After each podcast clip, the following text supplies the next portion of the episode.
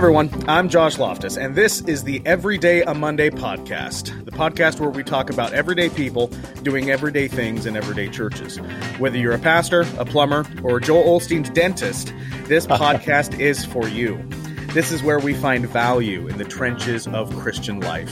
Welcome to Every Day a Monday. And I have a very special guest with me today, as always, is a friend of mine and a pastor uh, at Christ Church in Federal Way, Washington. He's a husband, he's a father, and he's a popcorn connoisseur.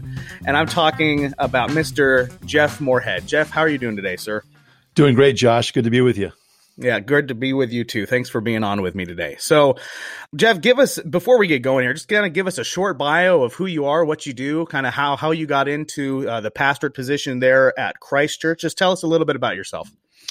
Well, I'm uh, in my 60th year of life, number one. So that that's the big day coming up in June this year. But I'm married.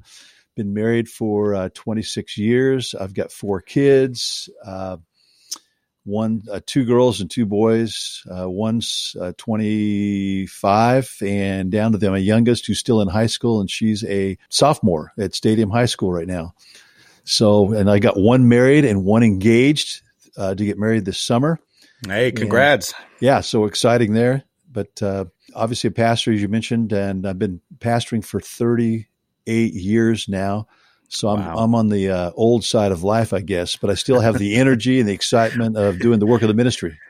We call that the wise side of life, Jeff. The, the wise, wise side. side. Okay, yeah, that's right. That's the right. Prime time side. So how how did you get into the pastor position there at Christ Church? Was the pastorate kind of always something that you kind of had your sights on, or was it something that you kind of stumbled into? Tell us tell us about that a little bit.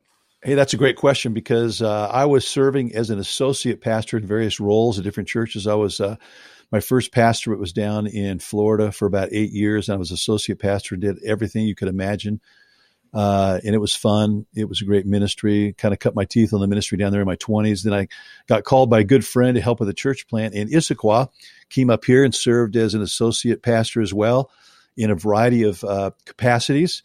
And that's where I met my wife in the ministry there and we got married in 1992. And then in 1996, my father, who was pastoring at Overlake Christian Church in Kirkland, asked if I would consider coming over and serving uh, in the area of preaching as well as uh, life group ministry. So I went over there for about four years, actually three years. And during that time, one of the daughter churches that I'm at right now, Christ Church, Federal Way, the pastor there, who was a good friend of mine, called me up and said, Hey, I'm thinking about moving down to Texas. Could you come while I candidated a church and preach for me? So I came and preached. He came back home a week later, resigned. Then the eldership of that church, who I didn't know except for one man, asked if I would be willing to do an interim the summer of 1996. And I said, Well, I'll see if I can. Checked with my uh, boss at Overlake. They said, Yeah, we'll give you four weeks to go over there and help them out.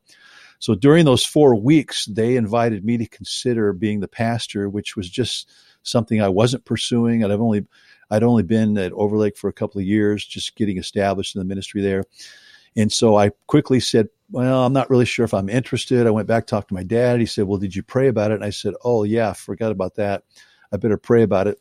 And so the Lord opened my heart and my eyes. And the next thing you know, in September, I was the lead pastor and here we go. You know, it's been a 23 year ride. You're primarily the preaching pastor at Christ Church, but as anybody who is involved in any type of ministry knows, that's not all you do. You're, you've got your hands in tons of other ministries. When you think about your position there as lead pastor at Christ Church, what on kind of both ends of the spectrum what's what's the best part of that job for you where what's what's the part that gets you up in the morning and then what's the part that that you would consider to be the hardest that maybe keeps you up at night? Well, Josh, that's a great question as well because uh, I, I guess in some ways uh, the best part of the ministry is I love every aspect of the ministry except what I'm going to tell you here in just a moment. But my favorite part of the ministry is I love to study, I love to prepare, to teach, and to preach, and to disciple, and I love the shepherding part of it. I love being with people and uh, just seeing how we can help them grow, pray for them, and encourage them. Uh, you know, do some counseling with them. I love that aspect of ministry as well. It's also a difficult part of ministry sometimes when they're not as willing as you want them to be, and you have to, you know, kind of give them the uh, biblical prod and through the power of the Spirit. But uh, I would say, on the other hand, the difficult, most difficult part of the ministry is what my dad said it would be, and it's this: it's managing staff. Hmm. And so, as as much as I love my staff, I also hate my staff. In,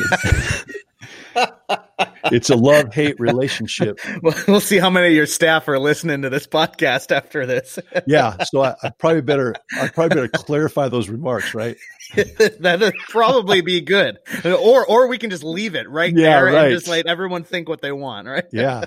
What that oh, means is, you know, I think that what that means is, is is just trying to shepherd these guys who are called into the ministry as well with different gifts different uh, energy levels, different, uh, you know, we want to be one mind. We want to be on the same page. We want to be working together. You obviously, got to think about how do I keep them motivated? How do I keep them encouraged? How do I keep them on mission together with us? And, and it's not always, it's an up and down uh, endeavor, I feel like, because we're the leaders as the, as the leaders go, so goes the church.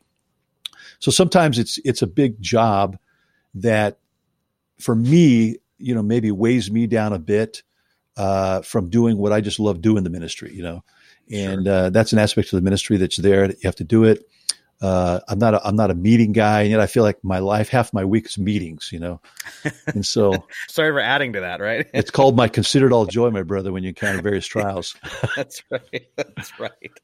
Oh man, obviously one of the probably major uh, prerequisites to being a, a, pastor is you have to be a Christian, right? So, yeah. Jeff, how did you how did you uh, how did you come to Christ? Was that a gradual thing? Was there a an instant moment where you had like a you know, a Paul, you know, Saul on the road to Damascus moment. How did uh, how did Christ find you, man?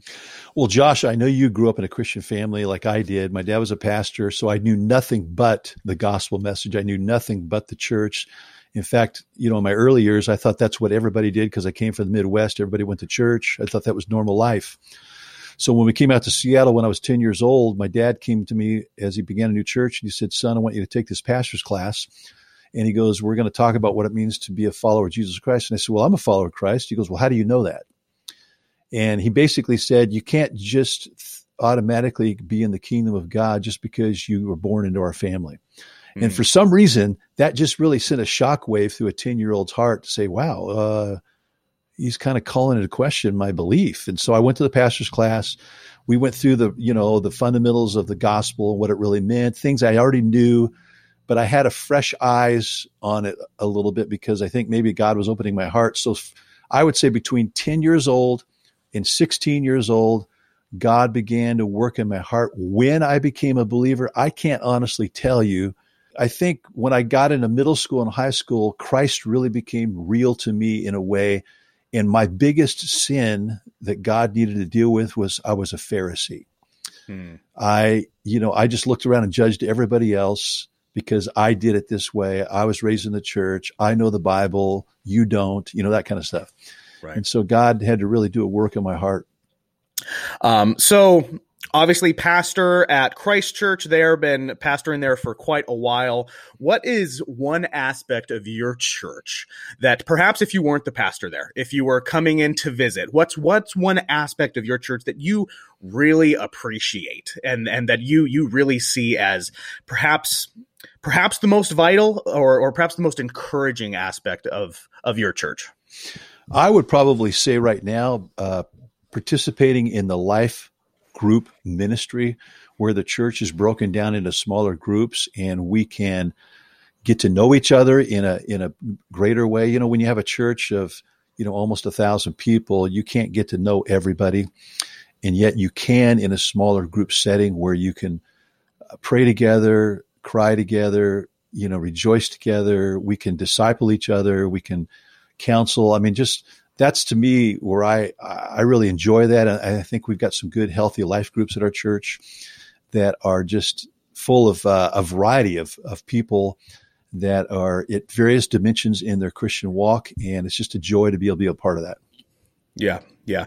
Now, there are obviously probably a lot of churches that that maybe don't have the small group ministry or life groups, community groups, whatever you yeah. want to call it. Yeah. Um, if you were to sum up the reason and importance for a small group ministry in your church, regardless of size, uh, what, how would you, how would you go about kind of telling somebody, hey, this this would be a very beneficial thing for your church to do. Because I agree with you. I think I think small groups and you know community groups, whatever you want to call it, they are they're vital and they're so so beneficial.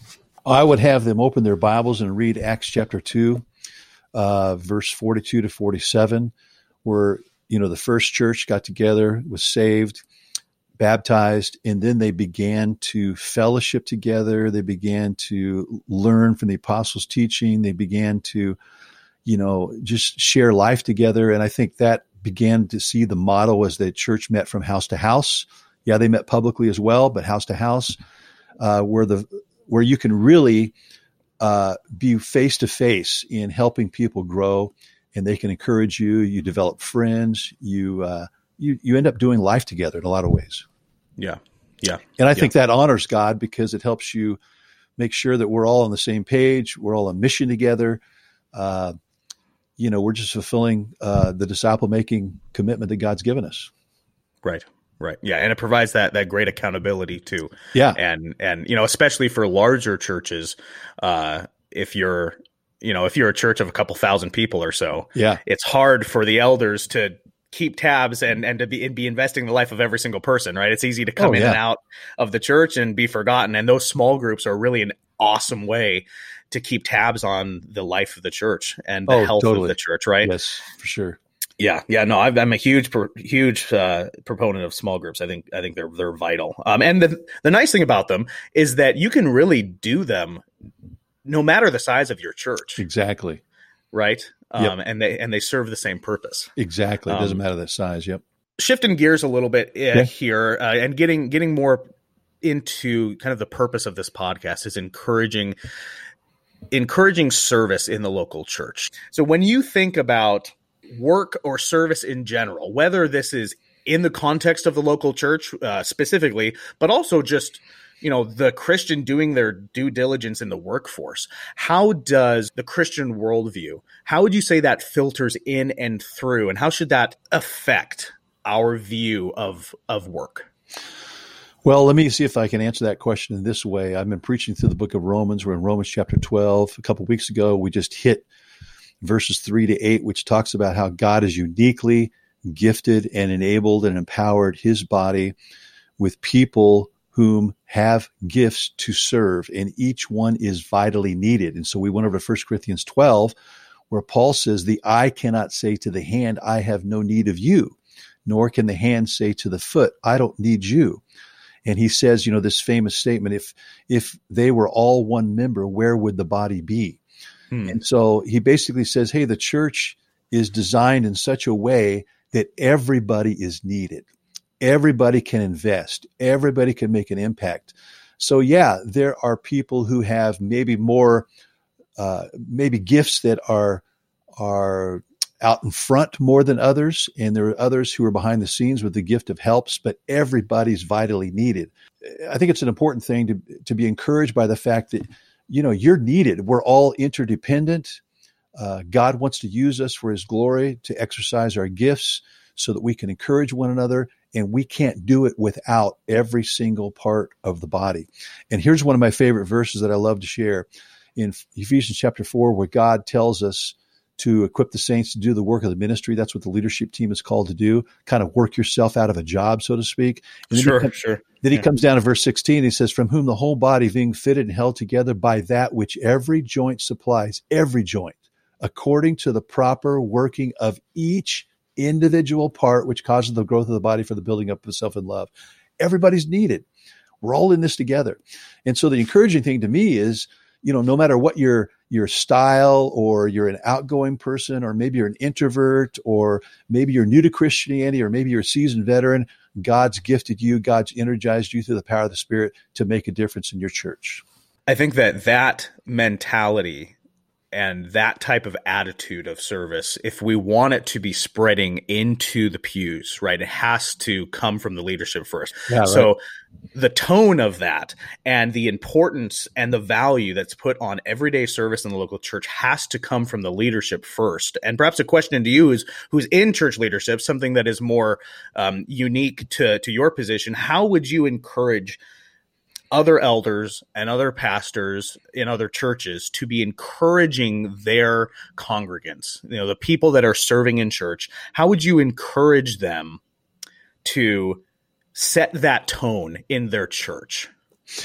Well, I would say I hope this doesn't come across as maybe pious or judgmental, but I honestly feel like if you just preached the word Ephesians 4, Romans 12, uh, 1 Corinthians 12, 1 Peter 4, all these passages that tell us how the leaders are called to equip the saints and how we're called to model the faith and then inspire people by understanding God's gifted you like he's gifted me. You're a vital part of it, so am I.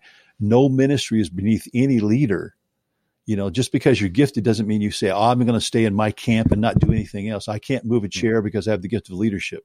Well, that's a bunch of baloney because yeah, the Bible says, okay. "Through love, serve one another." And so that's the key. I think just keep them biblically grounded in what God says is the reality of who we are in Christ, our identity, and how He's gifted us and how He's empowered us. And through love, serve one another. Go for it keeping the word of God first and foremost, showing humility and not being afraid to get down and and and work in the the less flashy uh, areas yourself right yeah. and right. Not, to, not to blow my own horn at all by any means but i remember when our church was in transition between, while we were building a building here we mm-hmm. had these teams we had to use the school next door and so we had these teams that had to get there at 5.30 in the morning pull all the chairs in carry all the equipment in put up the curtains set up the nursery do all this stuff and I remember uh, I, I said, "Hey guys, our leadership team, let's lead the way. Let's go do it with them." And I yeah. remember we did it for three years all hmm. together. Mm-hmm. Every week I showed up together and I couldn't tell you how many people said they were encouraged to see that our leaders were willing to do what we asked them to do. And I'm thinking, I'm not surprised by that. That's what we should do. I mean, it shouldn't be like we have to go out of our way to do this. This is just something that's fun to serve with people. Right.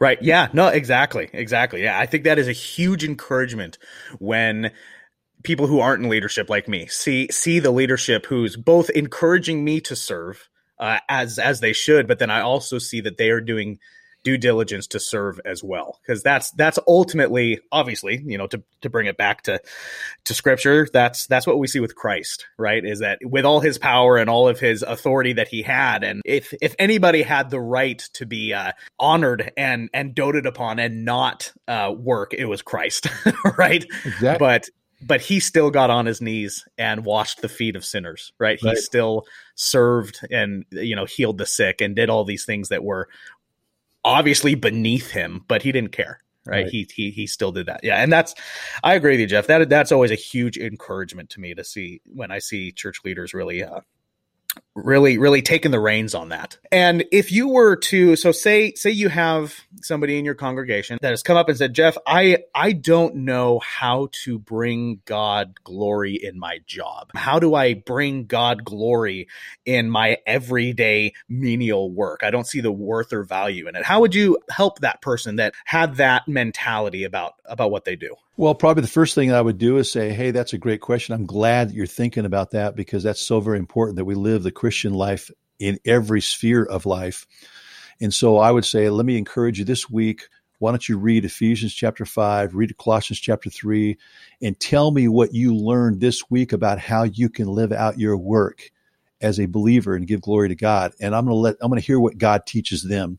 And then I'm going to direct them and show them in scripture that God wants Christians to be the best workers, to be the most honest workers, to be uh, workers that uh, bosses want to have because they're productive, they're fruitful, they're good for the company because we serve with honor and integrity hmm. and energy and all the things that the scripture tells us in Colossians 3 and Ephesians 5. So that's what I would probably focus on shifting gears a little bit here, yeah. but still still kind of in the same vein. When you think about the modern day church's attitude towards service? Do you think we are a church overall that encourages it, that supports it, or that perhaps um, could could do more work in that area? What do you think? Well, first thing, I'm going to give you an 11 letter word that summarizes what I see in the church. You're gonna make me strain something here, Jeff. Consumerism is pandemic in the church. Okay, test that out for me. Well, what that means is is that sadly, because we live in a culture that is focused on customer service, it's focused on what's in it for me, you know, and that's the nature that they're born with. And so sometimes in the church, we we get maybe bullied or maybe we feel like people are not going to really respond unless we feed the consumerist mindset of the people.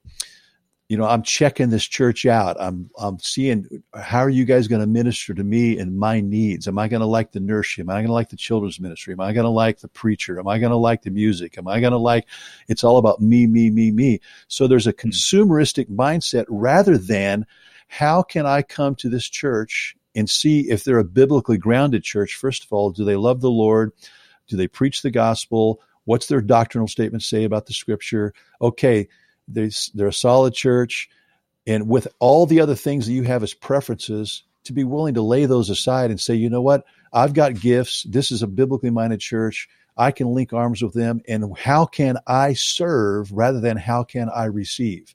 So I think mm. that's that's really it's always been in the church as long as I can remember, but it goes in waves. And I feel like right now, because the church tends to say, what can we do to make it as comfortable for people who come to our church as possible so they like us and they want to come back? That's the wrong mindset. I understand you don't want to unnecessarily offend.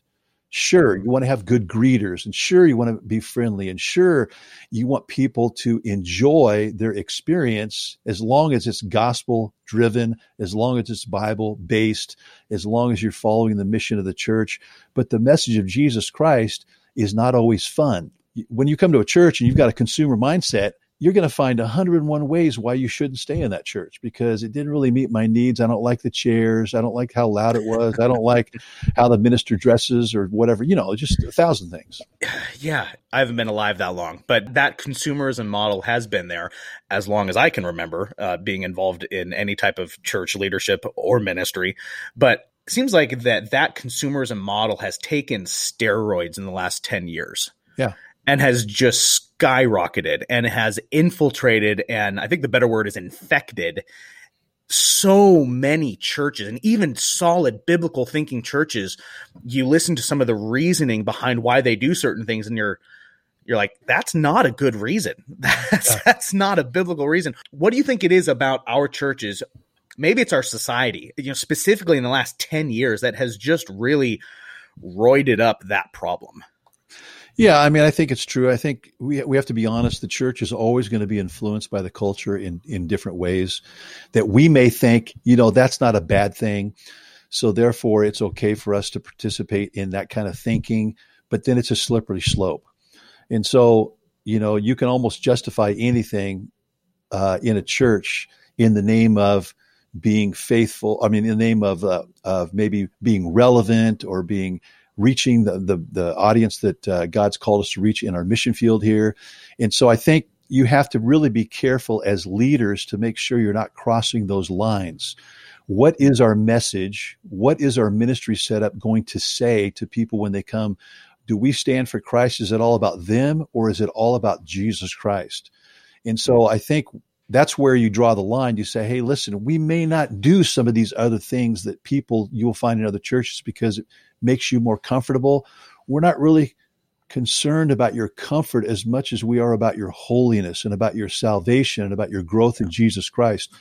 And you got to, you know, you can't just say that. You've got to kind of communicate it in a way that they can receive it because everybody's going to receive it different. I'd rather have an audience that would show up again so I can over time let them know what the real message is than to offend them the first day and never have an audience.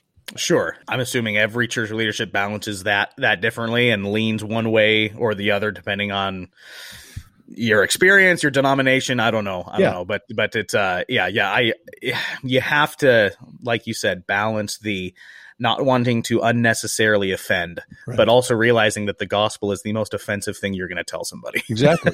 right. right? Yeah. Right, right. And I've heard it I've heard it say, you know, the gospel is offensive enough, you don't need hot sauce on it. Yeah. Right? It just Right. preach Exactly. preach the gospel, preach it true, preach it faithfully, and uh, realize that it's going to have the effect that God Yeah. and His sovereignty wants it to have. Yeah, right. Exactly. Um, and those are the type those are the pastors and the leaders that inspire me the most is when I see a gospel centered mission and mindset in that everything that they do, everything that they encourage in church is for the sake and the reasoning of the gospel. When you think about those types of people, Jeff, those those Christians that perhaps you know and interact with now or that you've read or listened to when you think about Christians that inspire you that give you that desire to be more like Christ and to kill the flesh more than you do now and to pursue Christ faster than you do now what are the traits of those Christians I would say a number of things. Number one, biblically faithful. My respect level goes off the charts there because many times they're few and far between. Number two, they're humble as servants of Jesus Christ.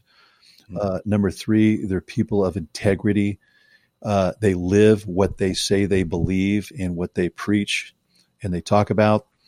Um, I think those are the main things that I that really inspired me. And then I think probably a fourth thing I would say is I love people who have that faith. They just are willing to step out and trust God. They're willing to get out of the boat like Peter did, even though they might fall in the water. They're Hmm. saying, let's go for it because God's opened the door and, uh, uh, and we have the gospel, we have the word of God. Let's jump into this and see what God does. If there's no real biblical reason not to, you know. Right. So getting into getting into more lighthearted stuff here, Yeah. Jeff. I I know you have them. I know, and you might not be able to talk about them, but but we're I'm going to ask you anyway. Tell me one of the most uh, funniest or un, most unforgettable church experiences you've ever had. Well, I've got a number of those, and some, I fig- I figured you did. Yeah, some of them I can't tell you on the air. fair enough. But uh, I'm going to tell you one that's on the edge that you might have to cut out. All right. but the first one, the first one that I remember, and this happened oh probably about 15 years ago. We do a parent dedication, baby recognitions at the church, and we get people up in front at one of our services, and we'll invite them up and introduce them and show them the baby and say they're here to dedicate their lives as parents to raise this church child in the fear and the admonition of the Lord. And so I'll usually use Psalm 127 where it says, Behold, children are a gift of the Lord, the fruit of the womb is a reward. And so this day I was quoting it on my own, and I said, Hey, you know, the scripture says in Psalm 127, verse 3, Behold, children are a gift of the Lord, the fruit of the loom is a reward. and I did not know I said that. And they looked at me weird, and the congregation just busted out in laughter. And I said, What did I say? What the- what's And- going on? and the mother who with whom's child I was, you know, doing this uh, baby recognition turned to me and said, "You said the fruit of the loom," and I was like, lost it. I couldn't even gather myself. I mean, that was just like nobody could focus anymore. That's that moment for the parents was gone. Yeah, that's right. This is no longer a baby dedication. Yes. We're done. That's right. No, well, that is not as bad as I thought it was going to be, Jeff. You're fine. Yeah. it could have gone way worse, I'm sure. Yeah, Oh, that's funny though. Yeah. Hey, you know, Further Loom's comfy though. You know, Yeah. it really is. Like you could you could almost you could almost insert that in and it would be correct. Almost. and Um and one of the things you see, Josh, over the years is is uh, bloopers through your bulletin, through the screen, oh yeah. things like that. And I've got a file full of those that I keep. And Okay. one that will resonate with you is Martin Luther. We put in our bulletin one time a prayer by Martin Luther, and it Okay. said, Ah, dearest Jesus, holy child, make thee a bed soft and undefiled, within my heart kept for thee. My heart for very joy doth leap. My lips no more can silence keep. And here's what it said I too must sin with joyful tongue. Oh no. Yeah, so that was a little slip there. Whoops. You're like, oh boy, do we leave it? Do you think anyone's going to read it anyway? I don't know. Yeah. But uh, here, here's the one you might cut. Okay. You ready?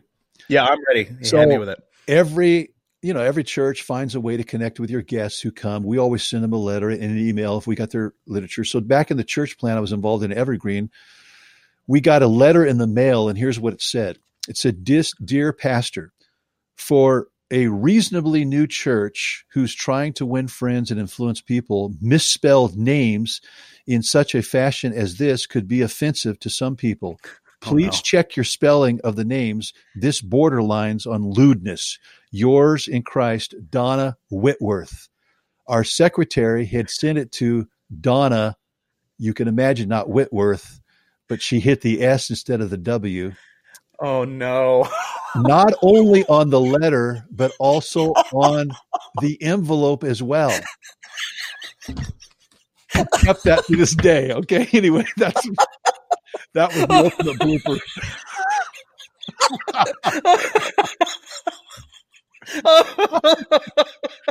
Oh my. oh, Yeah. oh my goodness gracious. It's incredible, isn't it? On both? She did on, On both. Yeah. The letter and the envelope. Yes. oh my Oh, gosh. that yeah. is that is awesome. Yeah. Oh man. Oh, I bet she. w- I bet your the secretary was just mortified though. Oh, she was mortified. She sent her letter. Oh, poor poor lady. Oh, this borderlines on lewdness. I know. Borderlines. Oh, oh man, that is hilarious. I'm keeping that in if you're fine with it. That is hilarious. That is so funny. That's one of the funniest. Oh yeah. Oh man, I oh see, and Jeff, the, the bad thing is, man, I live for those moments. Right. I do. when those happen, I'm just like, yes, this is why, this is why we're alive. Yes. That's right. Oh Oh, my gosh, that's that's awesome. Oh Yep. boy. That's a good one. Okay, Jeff. Well, hey, we're running out of time, so Okay. it's time for the Monday hot takes. This is when I ask you some questions and you uh, spout out the first thing that pops into your head. You ready for some of these? all right. Let's go. All right, Monday hot take one. Favorite movie? Uh, the Fugitive. Oh, with Harrison Ford. Love it. Oh, that's a great, great soundtrack too. Yes. Love that movie. Uh, let's see. What's the worst book you've ever read, Oh, the Or- worst book. or I- maybe started reading and then just didn't finish it? yes. Uh, wow. Um, I think it was. Oh, I wish I could remember the name of it. It was a small book. It was the Prayer of Jabez.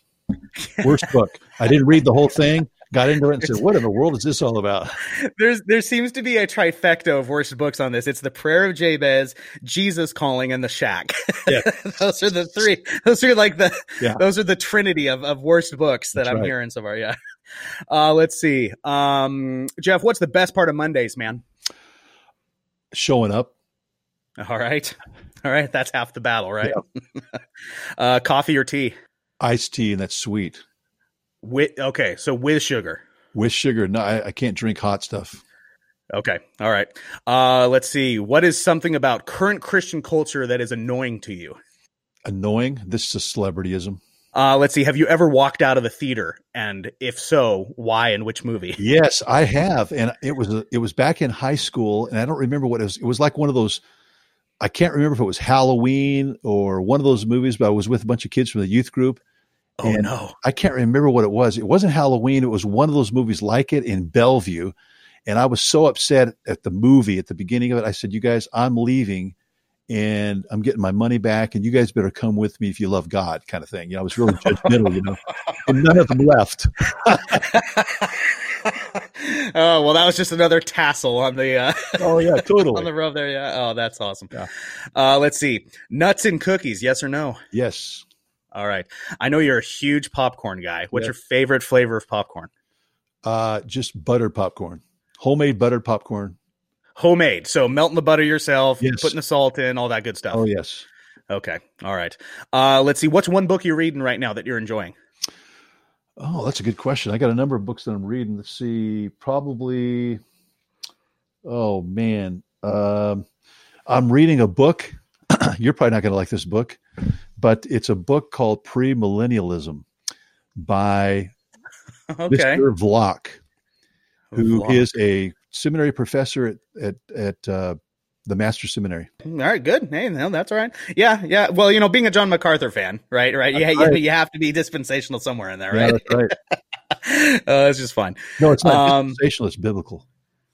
Oh, Oh, Shots have been fired. it's okay. I'm not smart enough to argue with you. I'm just No. going to shake my Calvinist fist and be like, well, one of these days we'll see, right? Yeah, right. uh, let's see. Uh, Jeff, what is the best advice you've ever been given? Best advice: Mm-hmm. be faithful till death. All right. And Jeff, when you get into heaven, uh, other than Christ, of course, who is the uh, who's the one person that you run into to meet? Oh, for sure. No, uh, I want to meet. Oh man, two guys. I got to say two. Okay. I All really right, want to meet Peter just to see how wild-eyed he is, and I want to meet Paul and see how short he really is. Yeah, that's right. That's right. That's that's what the history books say, right? Yeah, it's short of stature and uh, Peter with the the foot shaped mouth, right? Yeah. well, hey Jeff, that is gonna do it for this podcast, man. Uh, it was a joy and Yeah. an encouragement having you on. I really appreciate you uh, taking the time to come on with us today, man. I appreciate it, Josh. It's great to see you again, and uh, the best to you on this podcast. Oh, I appreciate it. So, hey, everyone, you can head on over to iTunes and leave a review and a raving five star rating if you don't mind. You can subscribe to us on uh, iTunes, Google Music, YouTube, Spotify, Stitcher, wherever you get your podcasts, we are there. You can um, head over to facebook.com slash everyday a Monday podcast. And thanks for joining us in the trenches today. And we will catch you on the next step of Everyday a Monday.